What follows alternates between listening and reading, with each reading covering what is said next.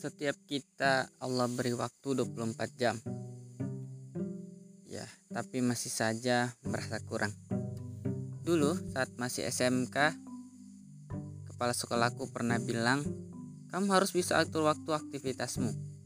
Waktu istirahat kamu istirahat, waktu makan kamu makan, waktu belajar kamu belajar, dan waktu ibadah kamu harus ibadah. Sebagai aktivis dakwah kampus, tentu banyak amanah yang harus diselesaikan. Mulai tugas kuliah, belajar, sampai tanggung jawab organisasi. Apalagi kalau kita seorang perantau yang harus bekerja mencukupi kehidupan sehari-hari. Manajemen waktu itu sangat penting bagi kita karena hidup ini sangat singkat untuk melakukan banyak hal yang kita ingin selesaikan. Yang terpenting, setiap aktivitas kita tujuannya harus ibadah, dan kita jadikan dakwah sebagai poros kehidupan. Ada tiga tips manajemen waktu menurutku. Pertama, buat list agenda dalam seminggu itu teman-teman aktivitasnya apa saja. Kemudian buat jadwal biar estimasi waktunya teman-teman bisa ukur berapa lama dalam satu aktivitas. Hal ini agar memudahkan dalam menyusun jadwal agenda. Dari hal ini juga teman-teman bisa tahu di waktu apa saja produktif, mager, tidak buat apa-apa dan lain sebagainya.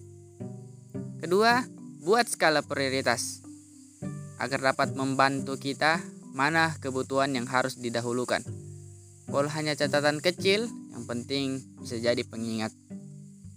Ketiga, sebagai ADK ada dua amanah kita yaitu kuliah dan amanah organisasi. Buat target kapan harus selesai agar kebiasaan buruk menunda tidak dilakukan. Misal kalau urusan kuliah, buat jadwal kuliah, list tugas, dan waktu belajar. Kalau urusan organisasi, buat time schedule kegiatan agar kita tahu kapan satu kegiatan dilakukan, lama kegiatan, dan rencana selesainya kapan. Terkadang saat mengerjakan semuanya, kita semangat di awal saja. Setelah seminggu, malas lagi. Akhirnya banyak pekerjaan tertunda dan terlalaikan.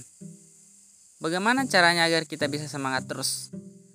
Jawabannya satu, yaitu tujuan apa tujuan teman-teman kuliah, apa tujuan teman-teman masuk LDK.